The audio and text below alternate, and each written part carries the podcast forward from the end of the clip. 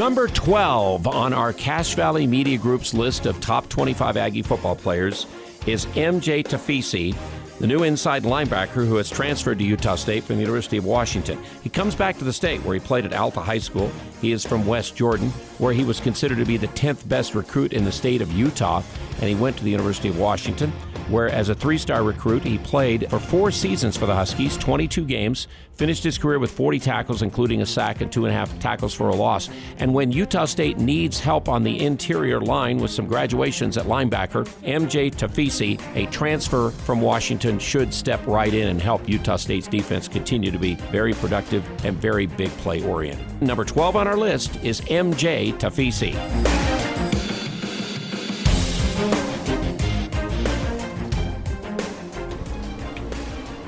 All right, so that's number 12, MJ Tafisi.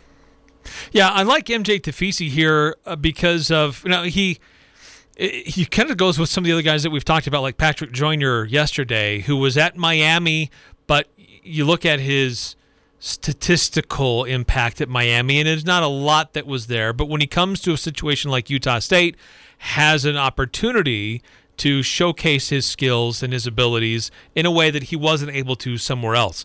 I think this fits MJ Tafisi in the same way. Highly recruited out of high school, uh, regarded as, as Al said, one of the top 10 recruits out of the state, uh, out of Alta High School, but just struggled to get that chance at, at Washington. He had some games here and there where he made some impact plays, but didn't get a lot of minutes and a lot of snaps.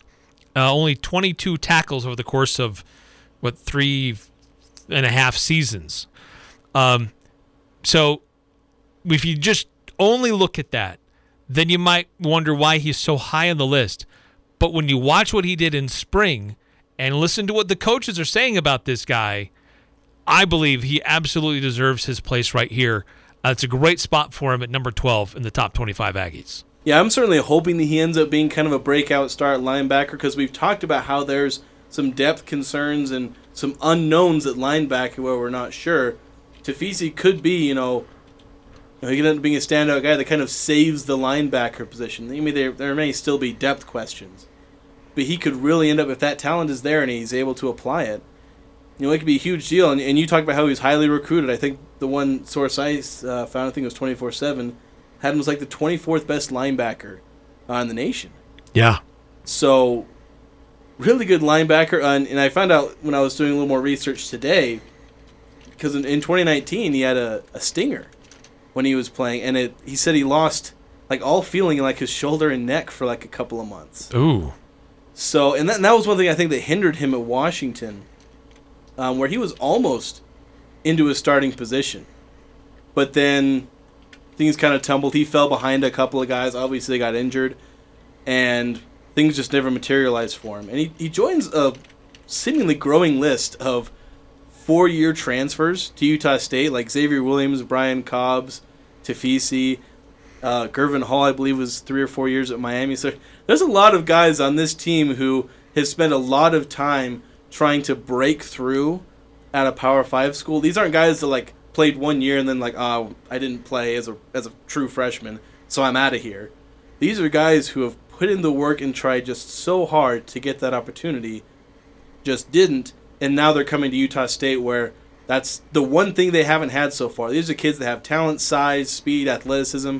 The one thing they haven't had is an opportunity. Yeah, that's a great point, and that's what Utah State has. I mean, they need help at these positions.